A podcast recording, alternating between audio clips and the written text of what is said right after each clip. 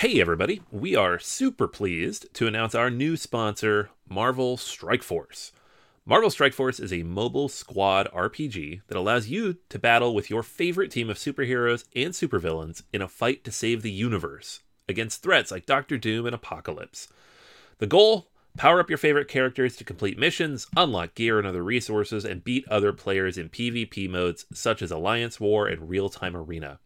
And the best part Marvel Strike Force just reached its six year anniversary, which means free stuff when you sign up via our unique link in the description. The anniversary consists of weekly events and bonuses. Just complete each event, and you'll receive special awards and skins. Make sure to log in each day and every week to take advantage of all the new characters that are being released specifically for this event. This will be Marvel Strike Force's most generous event to date, so don't miss out. If we have received a unique promo code for every new user, please follow our link in the description and use the promo code MAXPOOL. M A X P O O L. Again, anybody uses that code, it is unique for all new users. Check it out. Once again, thank you so much to Marvel Strike Force for sponsoring this episode.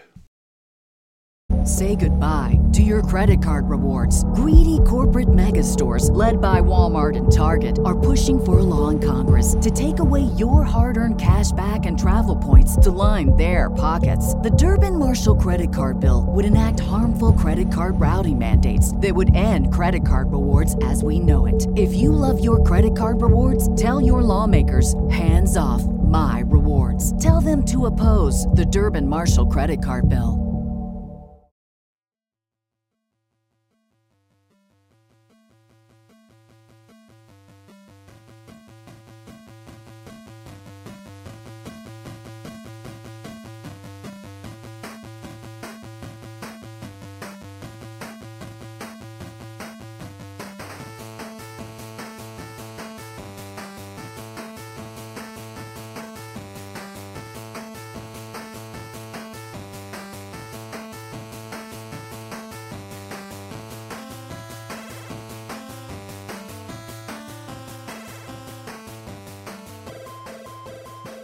Welcome to Board Gamers Anonymous, the podcast about board gamers and the insane fun we have at the table together. This is Chris, And this is Anthony. and this is episode 448 Trick, Not Treat, Taking Games. Happy Halloween, everyone! And we'd like to thank our Patreon backers, especially our new producer, Carrie. Thanks, my friend. You rock! All right, everyone. Welcome to a new episode, and an episode which, again, we're celebrating Happy Halloween, and nothing's better when it comes to Halloween than board games, right? That's typically the thing that, right? That's what I think. Uh-huh, my so- daughter, my daughter though, made us. Uh, well, not she didn't make me. She encouraged me to make uh, cobweb shaped waffles Oh, and a pumpkin cake for nice. dinner. Okay. So we had a, we had a nice Halloween themed dinner, uh, and then of course trick or treating and whatever party we were supposed to take her. I don't know. She's she's a big Halloween kid, so Excellent. I don't think board games are on her radar yet, but I'm Aw. getting her there. Be You gotta- hey, all this costume stuff is fun and all, but instead of playing soccer in a skeleton costume, maybe we stay home and play Skull King. Eh? Oh, spoilers. I mean, you should just take her to the house that gives out board games. I'm giving out cards. Are you really? yeah, they have those little Halloween packs of Pokemon cards. Oh, that's excellent. I tracked them down at Target. That's what we're giving out this year. Nice. I think Munchkin did that one year. Like a couple years back, they had Halloween giveaway packs too. Oh, I love that. So I think- smart. I think a lot of kids would be like, "Just give me the candy," but I, don't, I don't care. I'm gonna be the cool house. I don't know. I feel. I mean, if I think back about all of the Halloweens that I trick or treated as a kid, the ones that are most memorable is is not the candy. It was always like the oddity. It was like comic books or a can of soda way back in the day, you know, or like yeah, yeah. just or like the toys. Like every once in a while, you get uh, something that like someone was like, "Here, here's a toy thing," and you're like, oh, "I got a toy," you know. And I got a I got a plastic pirate sword Oh. house once when I was six years old. I had that for like five years until it broke. and I took it with me trick or treating like two or three times. That's and it didn't matter what I was dressed as. I was like, this year I'm Ken Griffey Jr. with a pirate sword. there you go. like Excellent. Yeah, no, I, I- it makes a lot of sense. It's a great holiday, especially for the kids. Obviously, over the time they've shrunk the candy bars, which is cruel and unusual, tr- you know, treatment Boo. for children. No. Uh, fun time, fun size stuff is not really fun. I don't know. No. So if you happen to have some extra games lying around, drop one in a kid's bag and just blow their mind and just like and like like like Anthony just said, like you will just be immortalized in that child adult mind forever. Like I, I think Can you imagine like a little seven year old just lugging around a copy of Ticket to Ride? Like, this is my Halloween game. I, it goes with me everywhere. Yeah, I think you have to worry about like what happens after you drop that game, like how many more kids you get, or the parent going, seriously, seriously, Ticket to Ride, seriously, like yeah. he's seven, and you're like, eh, it's fine, it's fine, he'll he'll get used to it, he's fine. Yeah. I've gotten that look before at birthday parties when you get like, because the kid doesn't give the other kid a game. I give that kid a game, or my wife does. Sure, And so we'll get them a game. And then the parents look at you like, I have to play this now. you're like, uh huh, I have to learn it and play it with my kids. I'm like, yeah, you're welcome. You just gave me an activity, thanks. fun. Like we don't have enough things to do, but yeah, no, I think you certainly should make it a memorable Halloween for everybody out there, and a lot of us out there will get board games to the table. So if you're having a great Halloween party, you already have those episodes from us. We've done those episodes, right, Anthony? Yeah, we have. A lot of those Uh, like- episodes. Every year we think of something, so there must be like eight or nine of them. But this year, even better than the Halloween games, is the best part of Halloween. It's not the treats, it's the tricks that you play on each other. And again, of course, trick taking games, right? Because, like, Heck yeah. if you're having a Halloween party, say we're playing trick taking games, and they're like, oh, that is so cool. I'm like, yes, yes, we did. And, and you know what? Like four of these could be also Halloween games. Yes. So, you know, but we're not far off. No, and again, trick taking games are an excellent, excellent game to play with like non gamers or gateway mm-hmm. gamers because they probably know some of the very basic concepts and they're also very easy to teach. So, this will be an excellent list of, and I think fairly inexpensive games to pick up and get to the table. Yeah, yeah. Most of these are in print, uh, and if they're not, they are soon to be, and they're all like less than twenty bucks. Yeah. except So- like a couple of weird outliers that shouldn't cost that much. So, give tricks, not treats, this Halloween. That's what we're saying. Heck yeah! Oh, my lawyer says we can't say that, Anthony. Ah, Ah, okay. Yeah. Give trick taking games. There you go. Uh, we're not allowed to be clever because people might take it the wrong way. That's Come on, that's look, we got the lawyers for a reason, right? and it's a good thing. Yeah. because you almost got us in trouble. that's true. It's not the first time that's happened. So uh our, our staff is listening and waiting by and throwing some flags. So we're cool. So that's what's gonna be our feature review. So stick with us because again, whether you're a big fan of trick taking games or never heard of the thing, I think Anthony has an excellent list because he was a convert at some point. He became a trick taking legend. yeah, yeah. It's I.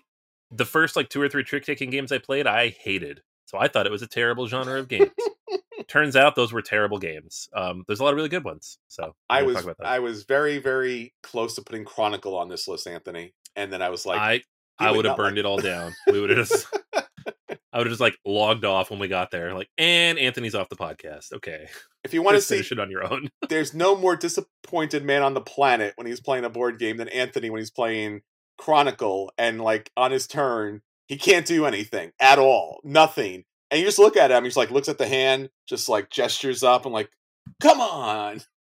any honestly, any game, but that game in particular, it happened to me.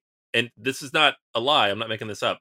We played a full game and I didn't once get a, a meaningful action in the entire game. Absolutely. rounds. So You I'm had like, what are we doing? Why does this exist? I hate this. Ah, good times. All right, so we'll, we'll be tricking a little bit later, but Anthony, there's a lot of stuff that's going on out there in the board game industry, tabletop.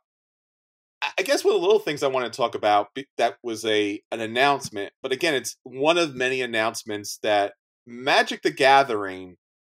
I, I guess I guess they decided that they're going to take the the amazing magic that Richard Garfield had put together and just blow it out with every IP possible. And this time there's a new one. Yeah, they just keep bringing out new stuff. I don't know. And it's like two years off, isn't it? Yeah. I think Yeah, this is I don't- think this is for shareholders. Oh, right. I forgot that's what they're doing. They're trying to make money all the Yeah, time. Yeah, they're not they're not trying to make a better game. They're just like more money. Yeah. Ugh, And they made more money. It was reported in the Financial Times that they made a a, a bit of money, of course, with the Lord of the Rings. Uh, I think they would have made a lot more if the ring was not found so quickly. Right. yeah, that was funny. I bought a lot of those actually. I hadn't bought Magic cards since well, 2013 because that was before I met you. Mhm.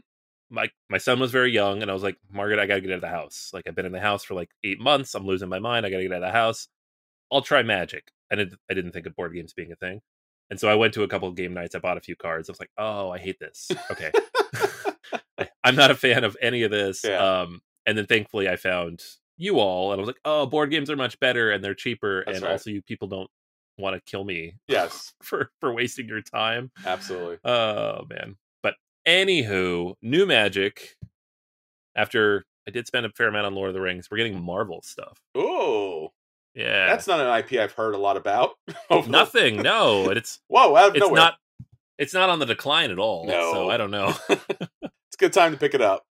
Yeah, so there's a lot of other stuff coming out. Like the Doctor Who stuff either just came out or is about to come out. Um, they announced Fallout is coming, Mhm. like the video game series. Final Fantasy themed cards Crazy. are coming. Crazy, Assassin's Creed is coming. crazy. Um, this will be bigger than all of those. Yes. Uh, probably bigger than Lord of the Rings, I, I think, Hmm. because you're going to get a lot of kids who just see Spider the Magic logo, which they roughly remember, and Spider Man Yeah. on the shelf at Target, and they're gonna be like, I need that. And Yes. they're going to buy them. And they're going to be $8 a pack. And their parents going to be like, what the actual hell? but they're going to have to buy it. So, This is weird because Lorcana is out and Disney owns Marvel. I'm surprised they Yeah. didn't. They didn't. I'm surprised they're allowing this to happen. I mean, obviously they are. They're going to make money off of it, but why not do a Marvel Lorcana set then? I, you know what it is, though, is I don't think Lorcana thinks it's a competitor for Magic. Okay. And it never will be. Like, it, even if it gets that big, it's a different audience of people. hmm So I don't think they care. I think they're like, we can hit both at the same time. And let's hold off on the Marvel Lorcana stuff for like five years and Sure. we'll drop that in the future. I don't know. I think they're okay. Um, I'm worried about Disney. This is what I'm saying. You're worried about Disney? Well, I, I guess I guess that they're they're selling ESPN, right? That came out recently that they're dropping. Yeah. Yeah. Yeah.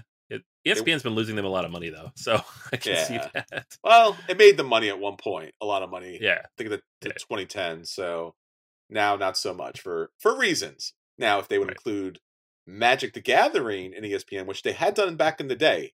Remember they had all those ESPN channels? I know. Yeah. they had Magic the Gathering play on ESPN. Well, get a Dune Imperium on there with Mr. Beast. Oh yeah, get, that would probably solve the whole problem right there. So, I know. I know two broadcasters who have actually covered games in real Mhm. time. I'm just saying we're pretty good at it. we're really Just good saying. at it. We'll put it out there. so here's what we do. Just spitballing. We're we're workshopping this. Uh huh. Uh huh. We'll contact uh, Mr. Beast, Yeah. and then we'll contact ESPN, Yeah. Yeah. uh, and then we'll contact um, the head of Disney Yes. for the heck of it, Sure. Sure. and you know, Just make it happen. step A, step P, step B, some things will happen. Step C, profit. Profit. Yeah. Seems simple. Yeah. I don't know why anyone Yeah. hasn't done that yet.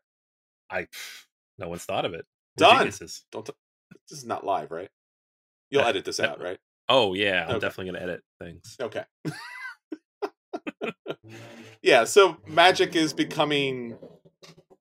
I guess magic's going multiverse. I guess that's probably the the best way to Mhm. say it. So hold hold on because if your uh, your fame your favorite intellectual property has not been magicified at this point, it will be because like yeah It's it's Fortnite but cards. Yes. That's that's what it is now. One hundred percent. It'll be fun in the future to figure out like which of these multiple versions actually like is the thing. I don't know if it'll implode at some point, but it's got to right. Like at some point, like you can't I support don't everything. know.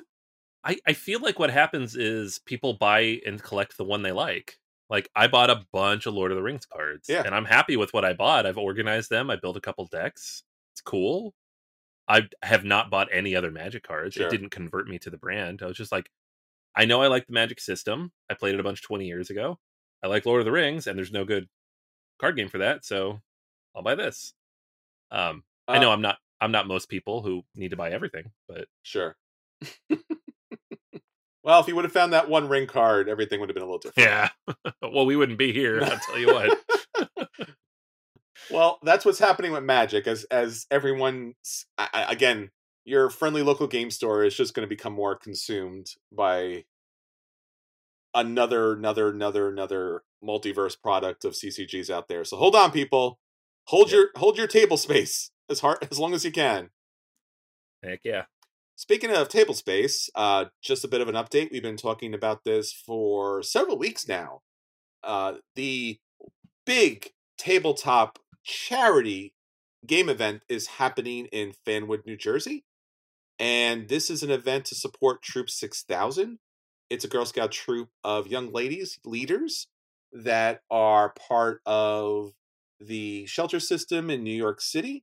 Um, a good number of them will be coming out to Fanwood, New Jersey to game with us, to learn about tabletop gaming, uh, for us to honor them and their experience and their leaderships and their troop, and hopefully kind of get them involved in all the cool stuff that we're doing because games are educational, fun, inspirational, and we just want to get as many people to the table as possible. So, again, thank you all for your support. If you happen to be in the area, we would love to see you. There's going to be buying and trading and selling of games.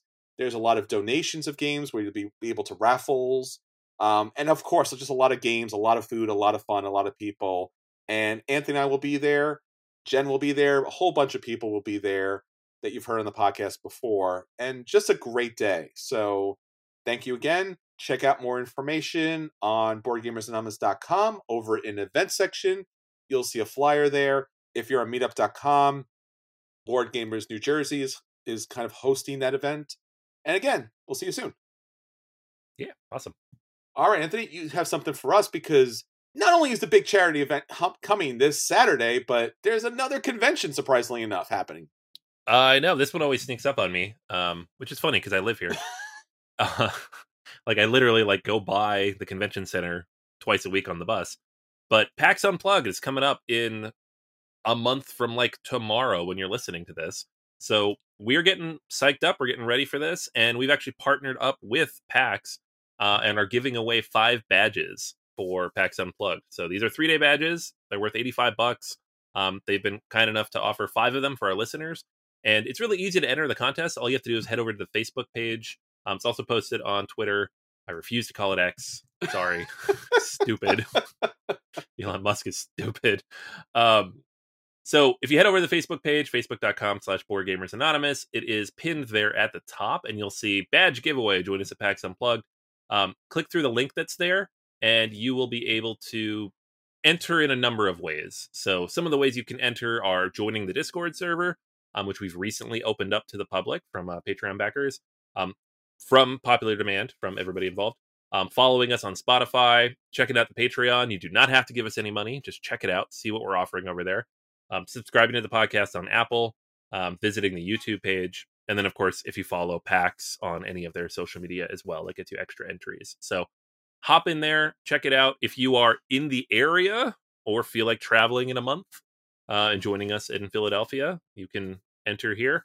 And then we're going to pick winners at the end of this week because they need to. We need to get the badges off to you soon.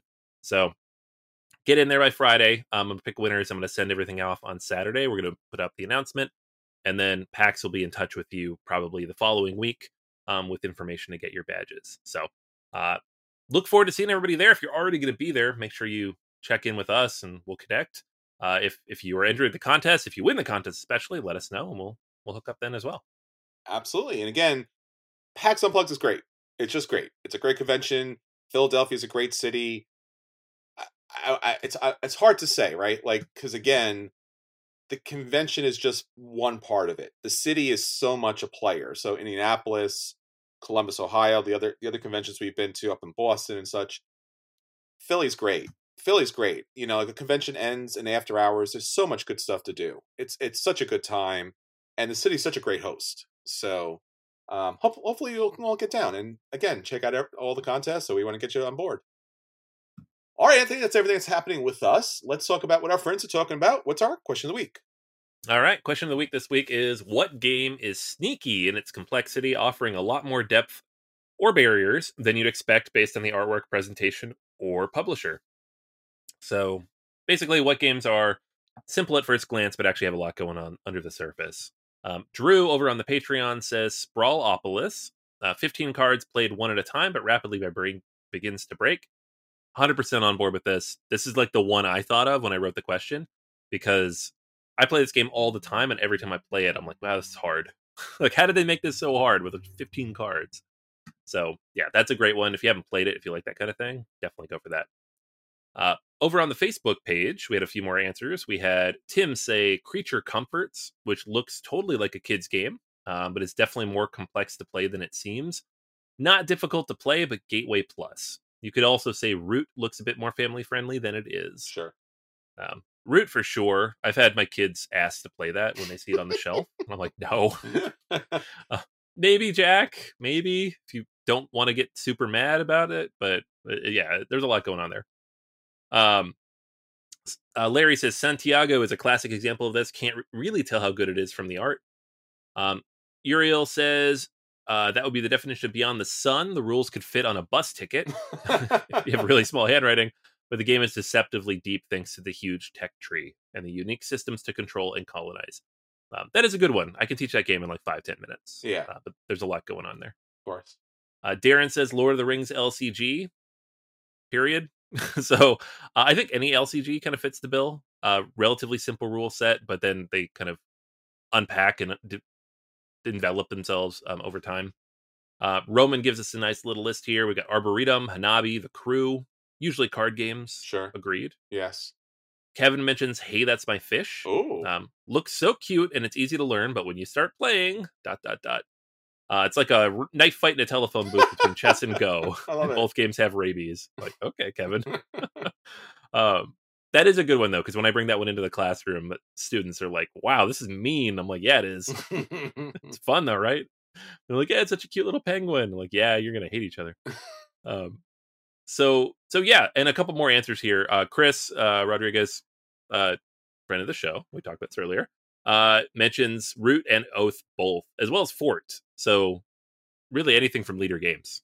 like, sure. They they always go find cute artwork, and then the game is just like hitting you upside the head with a two by four. So um yeah, lots of good stuff. I it's a funny thing. There's a common like DNA among like these it's artwork first can kind of trick you a little bit. Sure. But then also like the form factor of the game, like smaller card games when they're really dense Mhm. can be surprising, I think. Yeah, it's true. Yeah, there's a lot, of, and I wonder about that process because you you mentioned Root and a lot of those games and that that are based on the coin series, like Mhm. that's a gamble, right? Because like you said with your Yeah. kids, like you Mhm. and your kids are two separate quadrants, audiences and such, and like if I put this out, kids are going to think it's for them. Adults are going to be like, eh, I don't know if I want to play a thing with cute little cuddly creatures, and yeah, it's just like ha- I don't know, like it works. I, I I give them credit. My daughter is still literally counting down to when she can play. Aw, She has one of the stuffies. She won the art contest on their last Kickstarter for go. her age group. So, like, she drew a little thing based on one of the card backs. She sent it in. They sent her a stuffy. Um, so she's she's obsessed with that. Whenever she sees it on the shelf, Mhm. she's like, "When can I play that?" I'm like, eh, "A couple more years. We're getting there. You're not six anymore, but you're still not twelve. So sure. we're getting there." Um, but yeah, it, it's they're fun. I think, uh, unless you trick somebody too bad, which I have done. Yeah. I mean, I think that generally happens a lot. I think people do take, you know, judge a book by its cover, which is not incredibly wrong when it comes to board games, but it, yeah, it's a thing. It's certainly a, a thing out there. I, I know playing Small World definitely seems like Mm. cute and cuddly and simple, and it's a Days of Wonder game, and you're like, oh, we're wiping out other populations. Just like, yeah, kind of. They're they're going into decline, quote unquote. Uh, so yeah, that's that's kind of rough. I mean, I think that's the one that I often like. You can play this, and and then after a while, I was like, ugh, maybe you can't play this. yeah, and That's even tough. some of the Target games too, like Jaws of the Lion or the, the Spirit Island version that's in Target, like those are still pretty tough games. Those are not, you know, like child versions of things. I I always wonder about that. Like, what poor family picked up that the Spirit Island Horizons game Yeah. And they sat down to play that with like nine and ten year olds. I'm like, that was not a good night. no one had fun there. That's great. All right. Well, th- again, thank you all for participating. It means a lot to us. Definitely hit us up on all the social medias. And if you can, hit us up with a review. It means a lot for the algorithm to get more gaming out there. And there's so much stuff that going out there in the world right now. Um, people could use a good time. So thanks again for getting those games out there. All right, Anthony. So that's everything that's happened to our friends out there. Let's talk about the games that we want at the table. Let's talk about our acquisition disorders.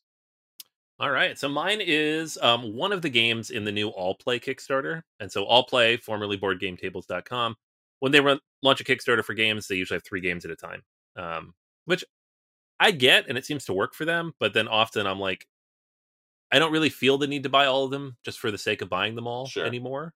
Mhm. I was certainly there in the past, but now I'm just like, can I just get the one and give me the discount instead of like wrapping up the discount in all three? no, you got to buy all three. I don't want all three. That's how it works now. Uh, yeah. But one of the three this Uh-huh. time around is a reprint of Through the Desert, which is a Reiner Knizia classic, which I love. And it goes into and out of print like every 10 minutes. So this is a game that originally came out in 1998, and it is a game where you're building caravans of camels to cross the desert. Um, and it's got some like go like elements to it. You have like a big wide map, and you're building your caravan, and you can enclose spaces to like block them off, and people have to cut each other off. And it becomes like incredibly cutthroat because it is essentially like area control, but with these lines as you move. So you're playing like four player Go on a small map, which is brutal.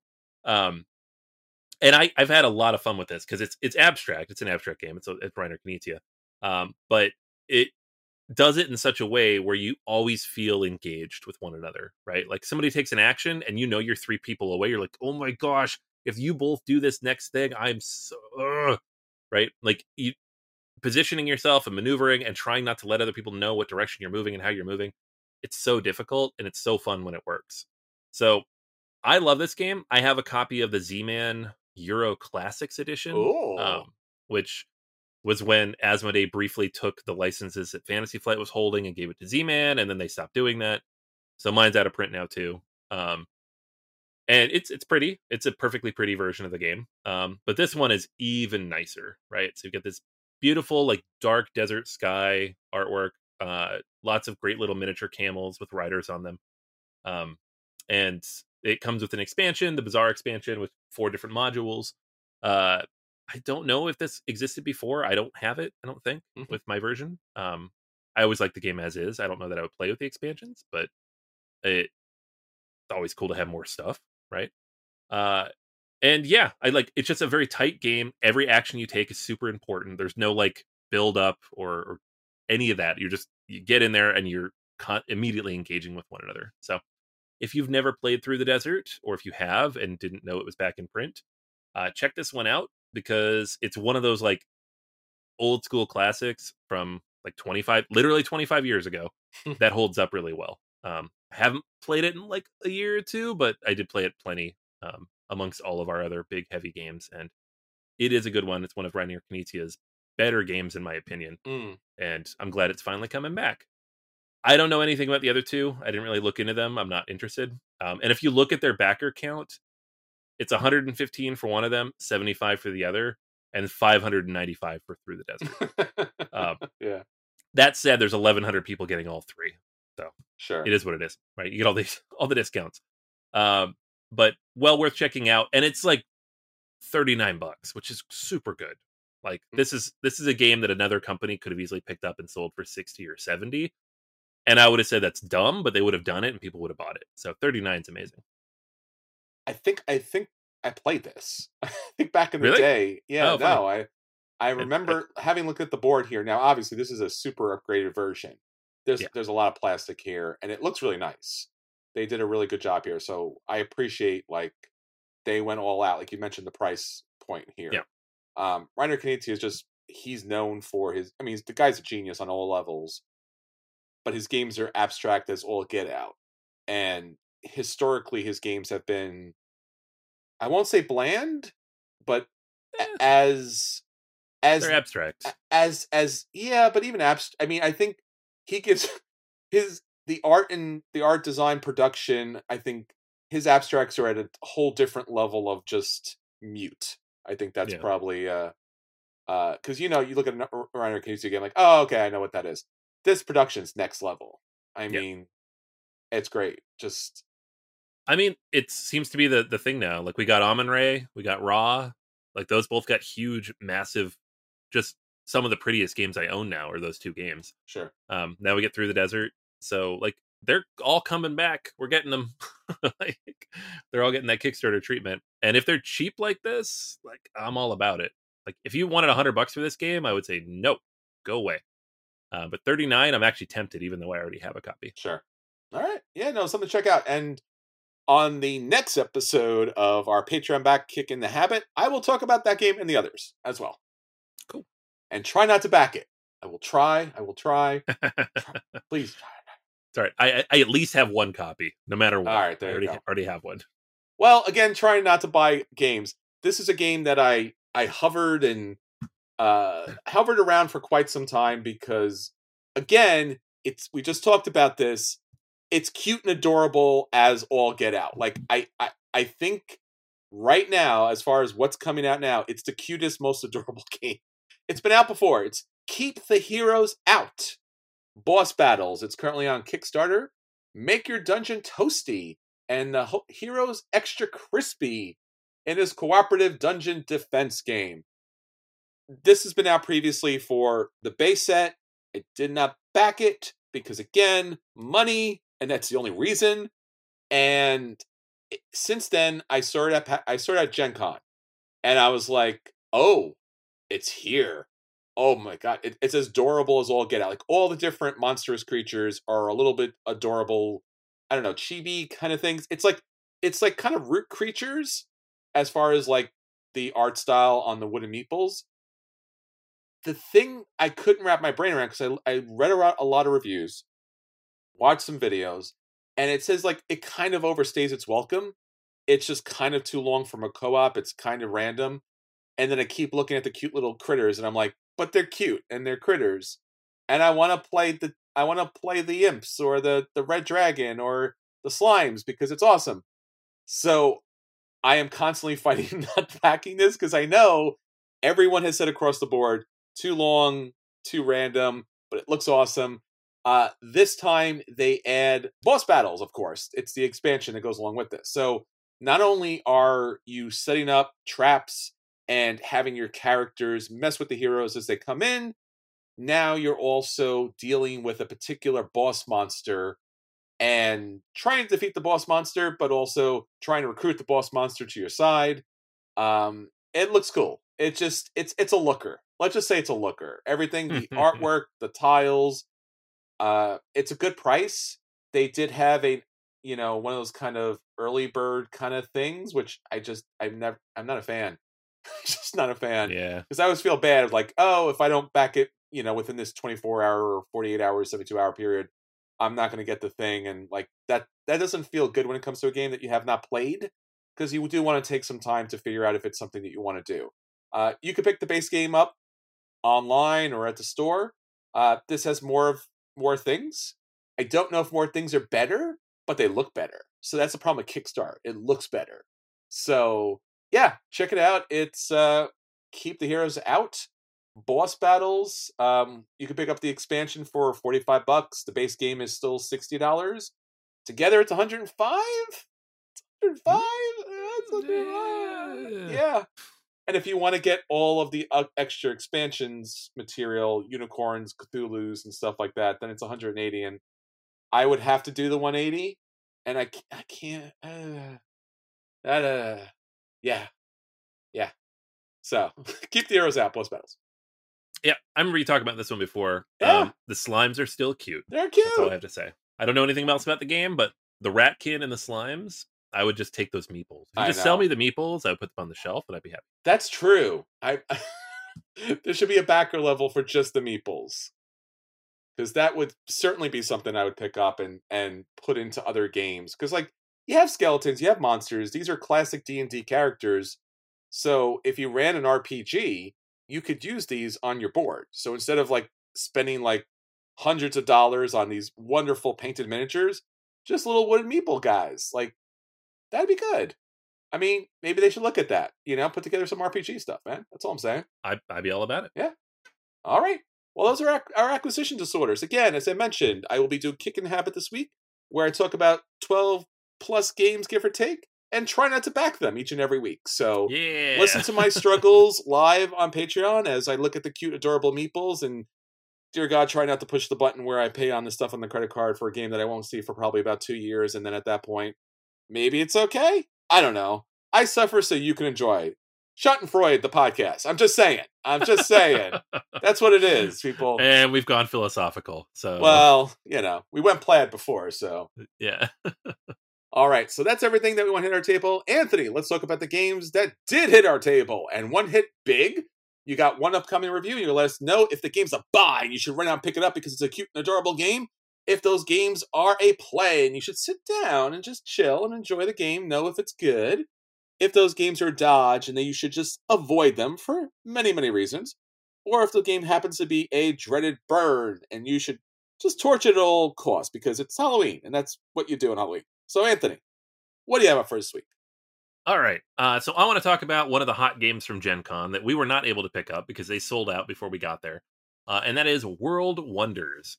This finally hit retail um, broadly, which, just a reminder, if people freak out at Gen Con, it has been less than two months since Gen Con, and this game is now available. So don't go on eBay, don't spend stupid money.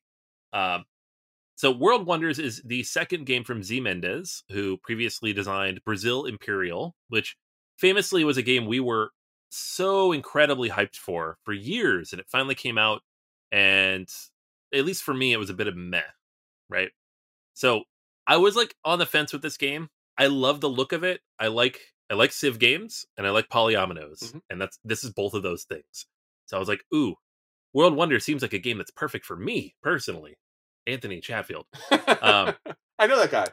yeah. uh, so I pre-ordered it and it showed up uh, last week, and I've had a chance to play it a few times. And I'll just say up front, I'm kind of glad I didn't pick it up at Gen Con uh, and use up the capacity in my luggage for this game. So let me run through how it run- works real quick. Uh, on your turn, you have up to seven gold that you can spend, right? And so there are different polyomino tiles ranging in size from three squares up to, I think, I don't know, eight or nine squares. And you can buy one for between two and five gold, right? Once you hit seven gold, you are done for the round. Unless you take a loan, you can only ever have one loan, and that lets you spend up to nine. A loan is worth negative two points if you don't pay it back. You can't take multiple loans, though, so I'm not really sure what the point of a loan is.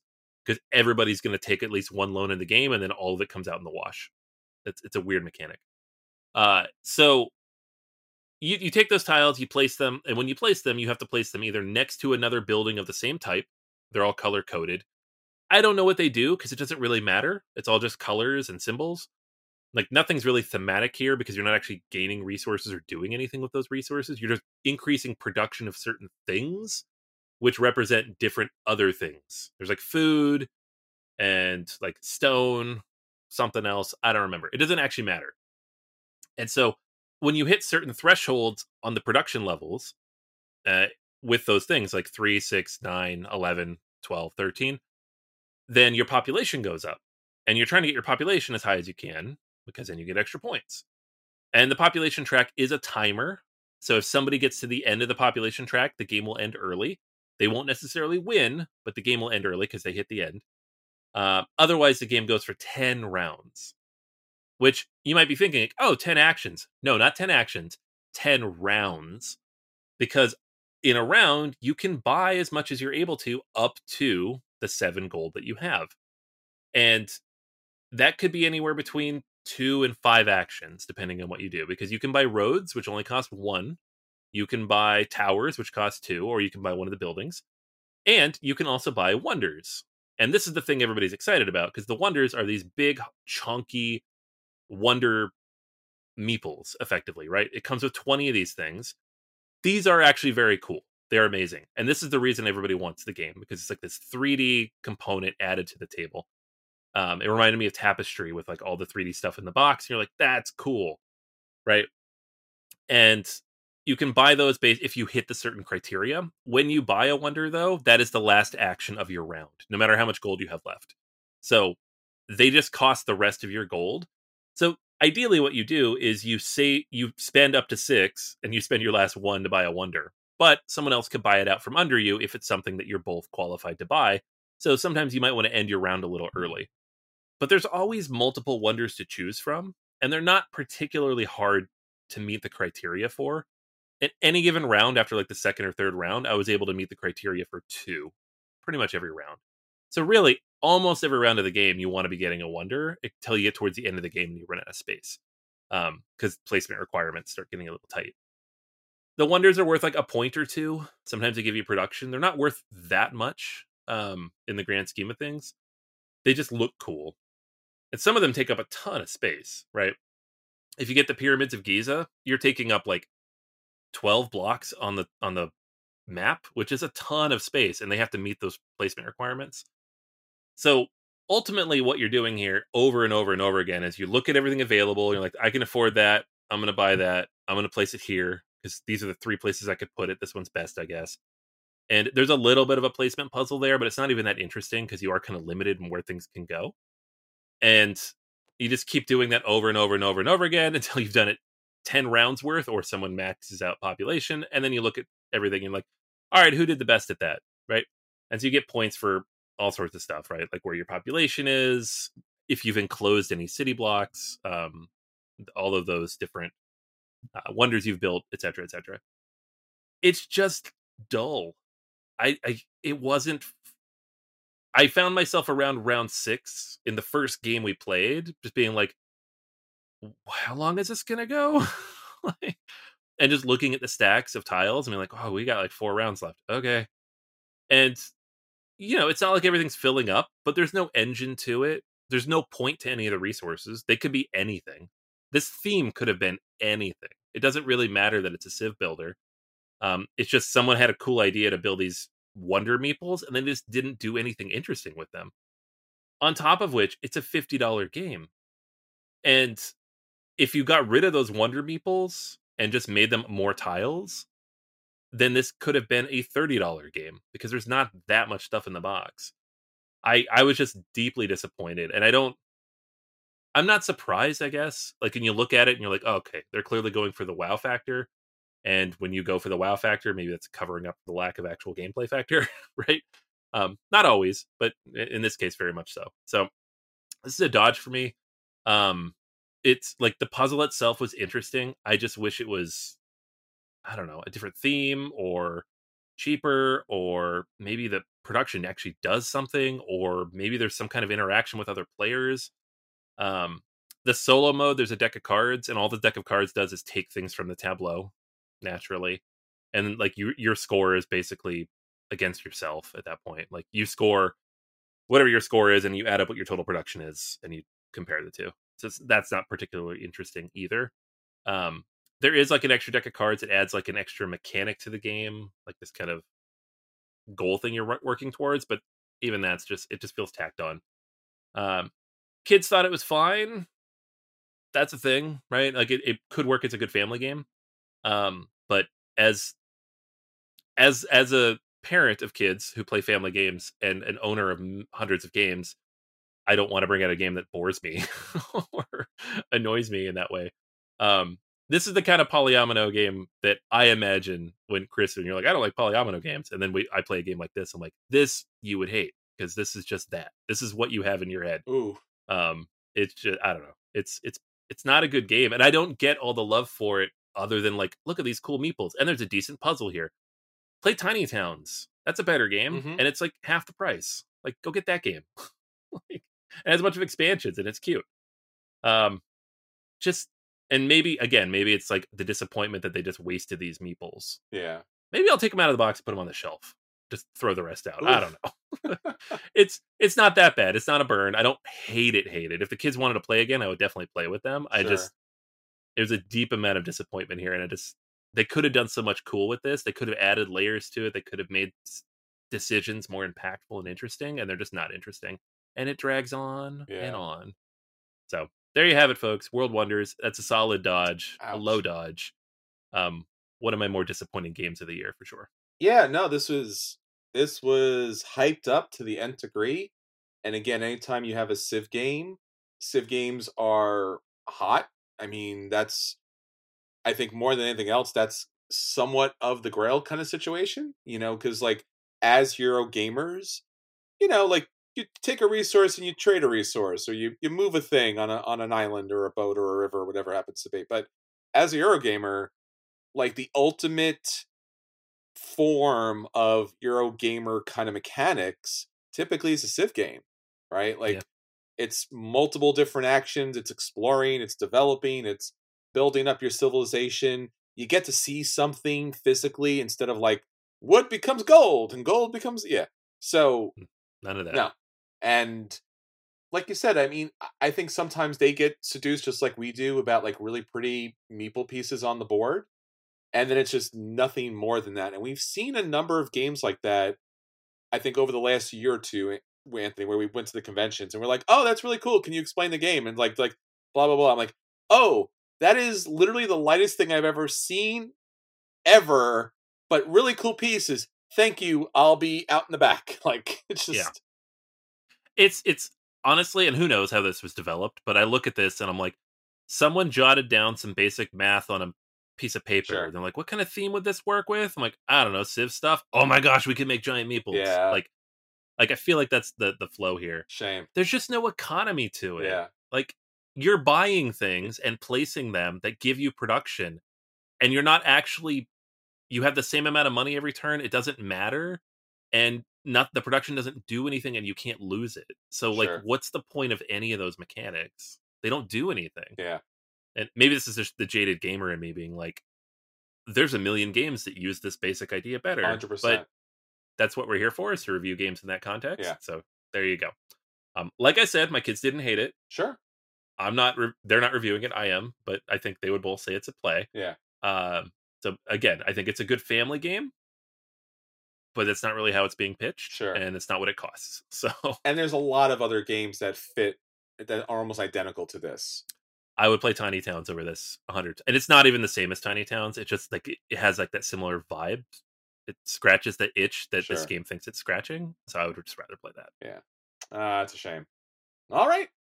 Well, Anthony, let's do it. Let's get on to our feature review. So for this week, it's Halloween. So of course, we are Woo. Trick or treating. Emphasis on the trick, not so much on the treat, but these trick games are treats. So I don't know. Pun intended, I guess.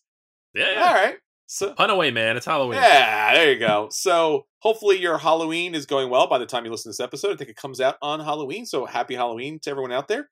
Hopefully you're enjoying some amazing snacks, some frightful haunts, and some great costumes, and of course, some great games. So we got together a great collection. I would say in some some circles, the definitive collection of trick taking games, if I do say so myself. And we want you to have the most fun during the Halloween season and these games I, I like to say like more than anything else like if one of these games lands for you you got a friend for life this goes in your pocket this goes in your car this goes in your bag infinitely playable with so many different groups and portable as all get out because typically they're a deck of cards more or less Yeah, Yeah, that, that's the fun thing. It is a deck of cards. It often uses suits and formats that you're familiar with. yes Uh, it like you can show somebody a trick taking game, and it's not immediately 100 percent foreign to them. Yeah. because everybody's seen a deck of cards. Yeah, and people I, I know growing up, like I played spades, I played hearts, and this is not a far jump from any of those kind of games. Mhm. So Anthony, we have a quite a good list. Why don't you start us off with something? All right, top of the list is we've got the Crew Mission Deep Sea. Ooh, Um, you could also throw in just uh, Quest for Planet Nine, but I think it's pretty much universally agreed upon now that Mission Deep Sea is the better version of this game. I do believe the Uh, council has spoken on that. So yes, Council has spoken. Yeah. Uh-huh. So sorry, folks. Can it just is what it is. can you redeem your Quest for Planet Nine for a Mission Deep Sea with the publisher? Uh, no. Oh. no. You have to buy both. Oh, ouch! I know. Why? I know. What? What? How did that production meeting go at, go go at, at that business? Like, hey, you know that game? It's better now. And you're like, uh oh. we'll sell both. You won't sell both. You'll sell one. the other one will not be sold anymore. Uh, standalone expansion, guys, not replacements. That's right. Come on, we talked about this. Uh, so this is a cooperative game. You have missions that are set out. Everybody has to try to accomplish the mission, and the missions can be, I mean, it could be anything, but it could be like you need to get the nine triangle first, and then the seven circle second, right? And so everybody has to do like cooperatively, quietly figure out how to do that based on the cards you have and the cards that other people might have, and what people end up playing. And you just, it's a deduction game. You're trying to deduce what makes sense to play and when it makes sense to play it. And if you don't think about that, you're going to lose. Um, the crew is a lot of fun, uh, and Mission Deep Sea just elevates it in a bunch of different ways. So if you want a cooperative trick taking game, if you know trick taking games well, or even moderately okay, um, and you want something cooperative, this is the game to pick. Yeah, I think it's it's hard to say that there's a better game as far as the co-op trick take. I think they kind of mastered it, especially how.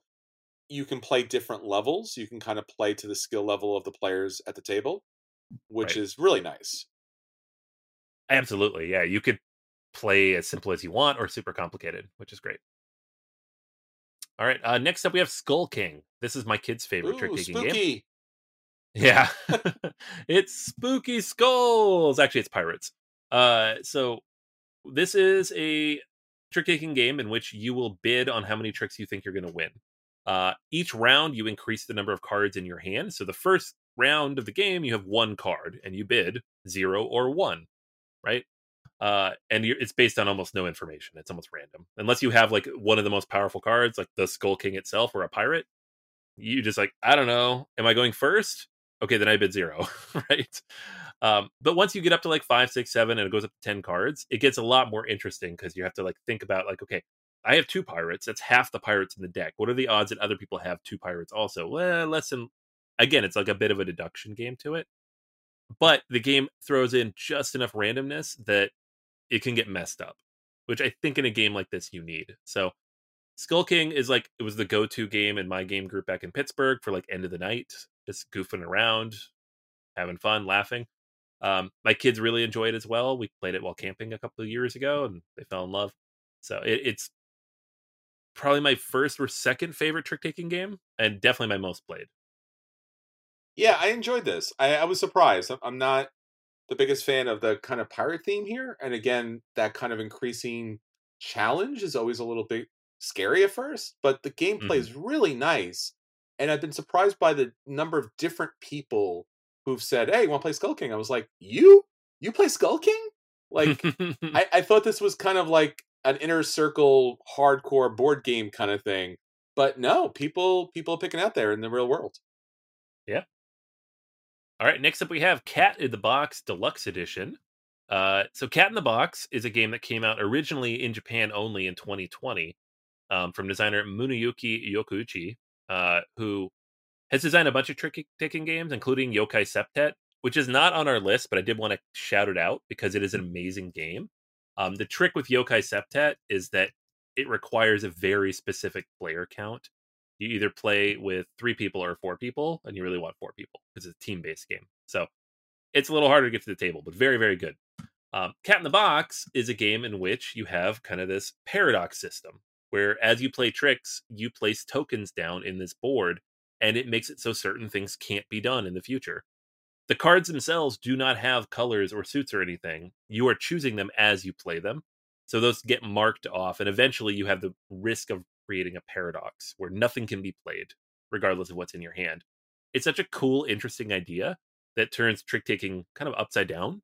Um, and honestly, it takes a couple plays with the game, even if you know the genre really well, to wrap your head around what exactly is happening. So it's really cute. It's a lot of fun. You get this awesome big eyed black cat on the cover. Um, they had a Kickstarter recently, the Colossal Cat in the Box, which did add some new mechanics and other things and different ways to play it. Yeah. And also, you got a big giant cat. That, that was the key point of there. A black cat, yeah. a black cat, Halloween adjacent. Yeah, absolutely. This is a Halloween game. Um, one of one of the more interesting, clever spins on trick taking that's hit the U.S. Yeah. There are some really weird, interesting takes on trick taking that are still Japan only, um, but this is one of the better ones that's made its way over. Mm-hmm. Yeah, this is a lot of fun, and it really that whole concept of trick taking is like your suit color or number, and like you burn that into your brain as you play the game. And this game's like, but what if that wasn't a thing? And you're like, Right. well, then it's not a trick taking game. I'm like, no, it's a trick taking game. And you're like, but is it? And it kind of is. it's got some other things Yeah. to it, but it kind of is. No, it is. Yeah. Yeah, it's it's just yeah, it's so different. Like it changes so much. And it adds a lot of flexibility. So if if you kind of don't like feeling stuck with the hand that you've been given, this allows some additional flexibility and tactics that goes along with the game. So you feel at least that you can kind of get a good play out, whether it's it's the betting element to it or the you know the placement on the board. It adds a lot more, and it's not cumbersome at any point. and it's still a small box game. Yeah, absolutely. All right. Uh, next up, we've got the Fox in the Forest duet. Ooh. This is the other cooperative one on the list. Um, so Fox in the Forest originally came out in 2017, and that was a two-player trick-taking game, but it's competitive. And then in 2020, they said, "Why don't we make a cooperative version?" Oh, And it's even better. I know. So, so you are playing back and forth, cooperative trick taking, um, just two players, two player only, and you're trying to move your foxes back and forth across this little tiny map to clear out different elements, right? So you have to go a certain amount of spaces in different directions. And so at any given point, you can see how far you need to go and where you need to go, and you kind of like silently communicate with each other to figure that out. The cards all have special powers and different suits and stuff. Um, very clever, very creative, very fun, and uh, one of the better games with communication limits that I've played, where you don't feel like you need to cheat when you're talking to each other to win the game. You can legit try to figure it out just by deducing what's going on on the board. Yeah, it's a lot of fun too. And again, the artwork is outstanding. It's a small, tiny box that doesn't take up space, and it's charming as all get out. And again, like Mhm. the duet kind of play style as far as a co-op is concerned, small table, you know, table presence, so you can kind of fit this everywhere. And yeah, I just love it. I you we played this, you had it, and I bought both of them. That's how much I loved Oh. it. Yeah. Very nice. Yeah, yeah, I love this game. Uh, next up, we have Diamonds. This is uh, the Mike Fitzgerald game um, from, like, I don't know who prints it now, but it was Stronghold Games. Uh, and in the game, you have the classic suits diamonds, hearts, clubs, and spades. And each of them represents a different action. So you can take diamonds, there's little tokens on the board, and you can put them in front of your vault. You can put them in your vault. You can steal them from other people. If they're in front of their vault, you can take them from in the vault and in front of the vault and put them in the vault. Um, so it's really just like manipulating the diamonds around the table, and you're trying to get the most diamonds to win the game. So the tricks that you win are important because they let you do stuff, but ultimately you're just trying to have the most diamonds. The thing I really love about this game is every action matters. Mhm. You don't have turns where like I lost the trick. Oh well. you still get to do something based on the suit that you played and how the how the game actually plays out. So I love that mechanic. Uh, I think it's really cleverly done. There is a second edition that was released in 2014, I think, um, that kind of refined a little bit around the game. But this is still one of my favorite trick taking games. I think there's other ones that are more interesting in a lot of ways, but this one still. This was like the first one where I was like, "Oh, you can make a game like this where everybody gets to do stuff." I love this. Now this is a lot of fun too. And I remember when this hit, it was big. This is Stronghold, I think, if I remember correctly, back in the day. Yep. And it's a lot of fun too because you have this little cardboard, uh, you know, it's a shield, but it's supposed to be like a bank. And banking the little diamonds is just a heck of a lot of fun. Yeah, absolutely. Yeah, it, it- that's the whole goal of the game, which is great. Um, all right, next up we have Dwarf King. This is Bruno Faidutti's take on trick taking. Um, one of his, anyways. Came out in 2011, Mhm. a little bit older, and it's it's a fun like thematic take on trick taking too. Like all the suits represent different elements of kind of this fantasy world. Um, like when you deal out the cards, you're gonna have dwarves, goblins, and knights. Uh, the three different suits. There's also contract tiles that are mixed in that you're trying to accomplish, and you play this over seven rounds. So you're like engaging with the theme a lot more than you do in like a normal trick taking game, which often the trick taking games don't really have a theme. They're just like whatever mechanic twist that they've thrown in there. This one, it, you know, you there's a dwarf king, and you're trying to figure out these different things. You're trying to deal with um, whatever problems have popped up. So, uh, basic basic mechanics hold true. There's no trump card or anything, but then you're trying to solve these different special cards and contracts and stuff. So, um, you can get negative points. That's a big part of it too, based on the contracts that pop out. I've had really low scores in this game, so uh, this is a clever one. I went out and tracked down a copy. It's been out of print for well, I don't know if it's out of print now, but it had been for a very long time when I bought mine. Mm-hmm. But uh, well worthy uh, of tracking down if if you're interested in a slightly more thematic spin on trick taking. Yeah, I have a copy myself, and it was back in the day where they actually had those magnetic boxes. So it it it puts away very well, and it's got those unique size cards and great artwork. So a lot of fun. All right. Uh, next up, we have Ghost. Oh, Uh, this is from Richard Garfield. I know that guy. Yeah, we talked about him and his mass media empire of Fortnite by cards. We go way back. He doesn't know. He doesn't know it, but we go way back. yeah, yeah, yeah. We do actually go way back. He doesn't That's know. right. It. Uh, 1993. uh, so this is it's actually more of a ladder climbing game, um, which is a type of trick taking. Uh, so you have like your hand of cards. You're trying to get rid of them uh, from your hand in your mansion by playing them out, and the cards keep going up.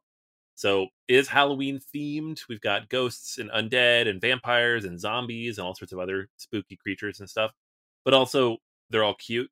So it's not it's it's very kidified. It's not meant to be creepy or spooky necessarily. Yeah. Um and uh yeah, on your turn you get to do one of three things. You get to throw cards onto the cemetery equal to higher than the card that's already there, take all the cards from the cemetery to your hand, um, or draw a card from the crypt and try to play it. And if you can't, take all the cemetery cards. So you're trying to get rid of your hand effectively, which is all about trying to manage what comes in, what goes out, and what's available to place at any given time. So fairly simple in the grand scheme of like ladder climbing, reverse trick taking type of games, but um, works pretty well, especially with the theme. Yeah. Now this is another fun game. Definitely, obviously for Halloween. It's excellent and Yes. really cute, engaging artwork too. So a lot of fun. Yeah. And again, magnetic box because I love those things. uh, all right. Next up, we have Pikoko. Um, I love Pikoko because it's so weird. It is weird. Such a weird game. Uh, it's from Brain Games, which uh, you probably best know as the the publisher of Ice Cool. Yes. Um, and so they released this one, I think, the year or two after Ice Mhm. Cool, and it's a trick taking game in which you can't see your own cards. So you fan them out in this little array in front of you, this little peacock, and you can play cards from the player to your left, but not your own cards. But then everybody else is trying to manage their cards, trying to see what's going on. So it's it's got a little bit of that Hanabi element, but with trick taking mixed in, Yes. and also you're kind of moving around the table a little bit. Um, it's weird, but it works. Mhm. I, I don't know how it works. It didn't seem like it would Nope. work, but I, I remember being pleasantly surprised at how fun and silly and kind of dumb this game is at the same time. And again, we talked about a lot of these games have brilliant art presentation and mechanics. This one has the best table presence. Like, Yeah. how smart, right? How smart? Like, of course, peacocks, right? Yeah. And and put and putting the cards out like that. Ah, brilliant, brilliant, brilliant, brilliant. Yeah. Oh my gosh. Yeah. It's perfect. Like thematically, it works Yes. perfectly. I love Looks it. Looks great, plays great. Weird, like you said, but uh, you're in for a ride. Yeah. Yeah. All right. Uh, next up, we have Poison, aka Friday the Thirteenth, aka Baker's Dozen. um, this is Reiner Knizia's classic trick-taking game from 2005. Uh, the version I have is Friday the 13th, but they're all basically the same with different themes, and they're all kind of Halloweenish themed, except for Baker's Dozen. Hmm.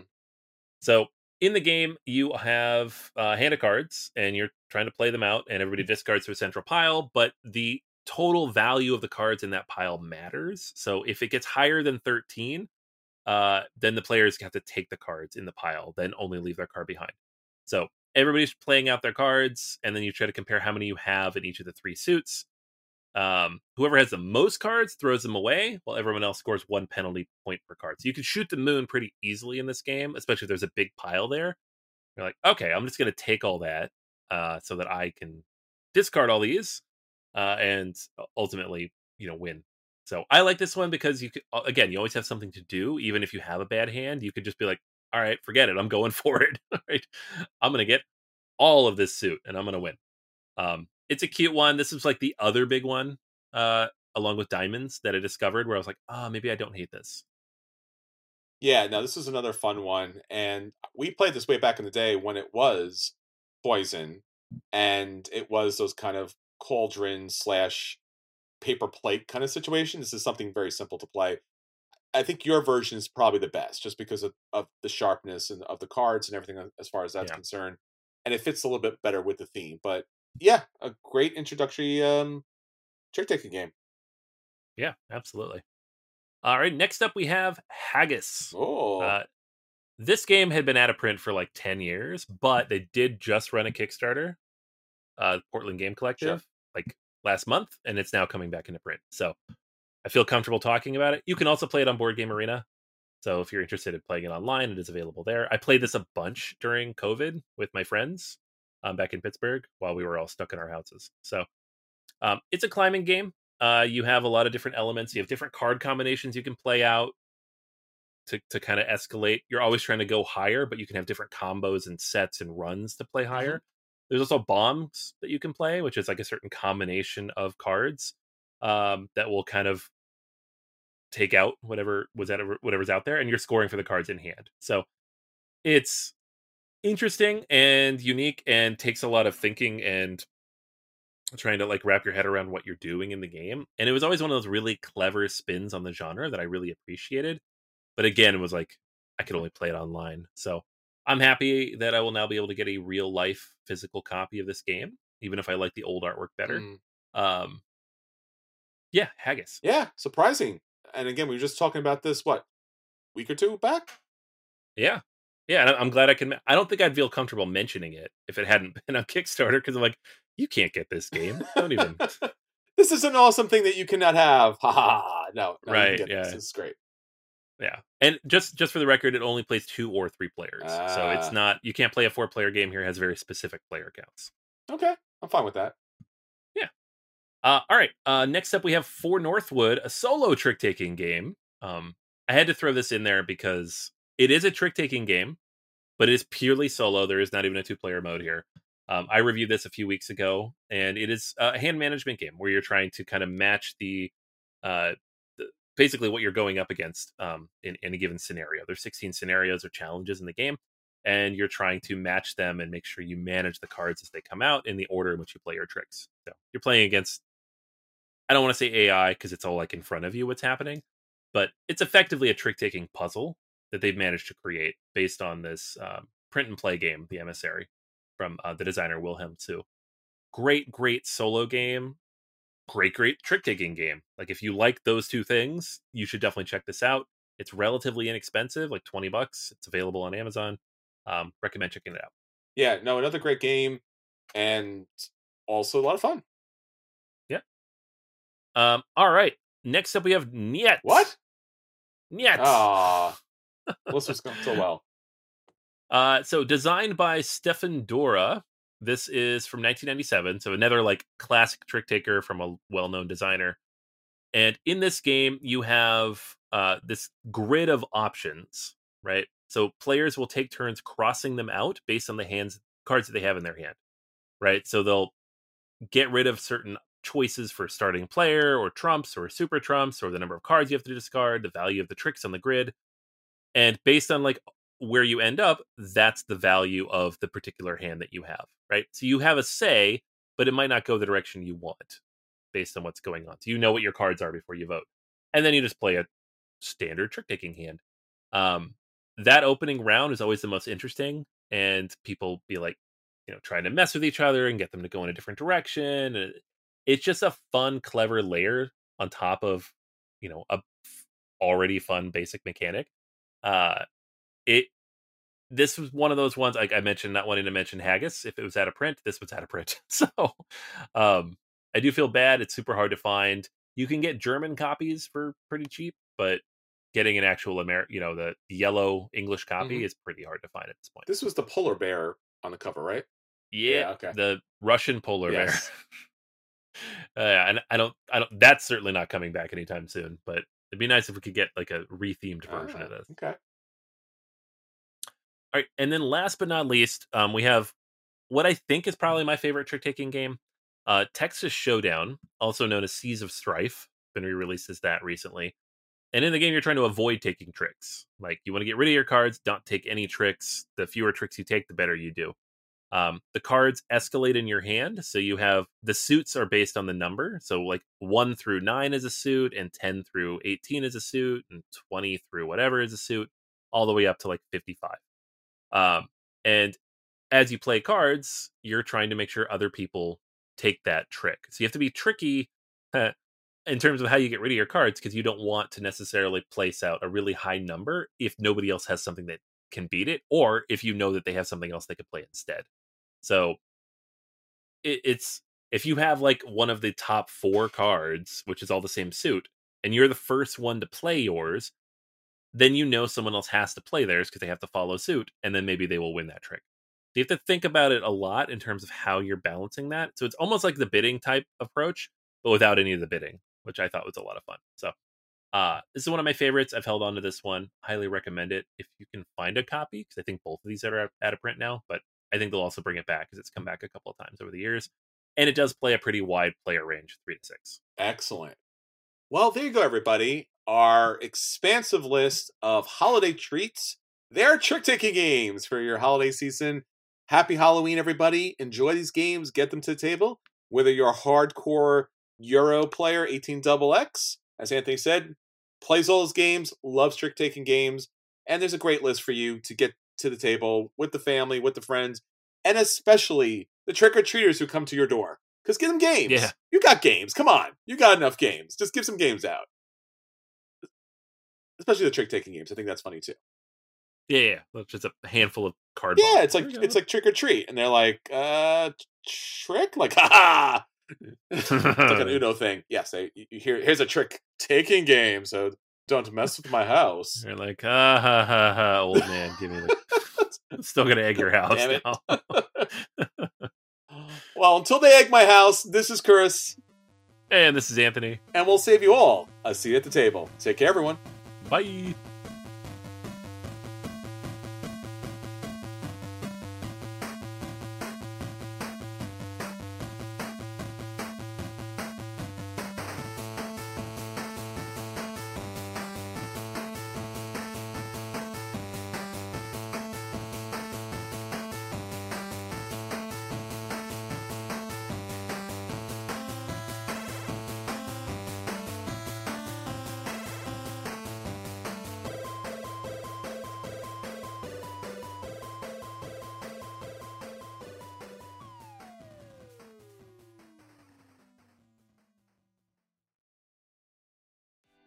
Special about Hero Bread's soft, fluffy, and delicious breads, buns, and tortillas? These ultra low net carb baked goods contain zero sugar, fewer calories, and more protein than the leading brands, and are high in fiber to support gut health. Shop now at hero.co.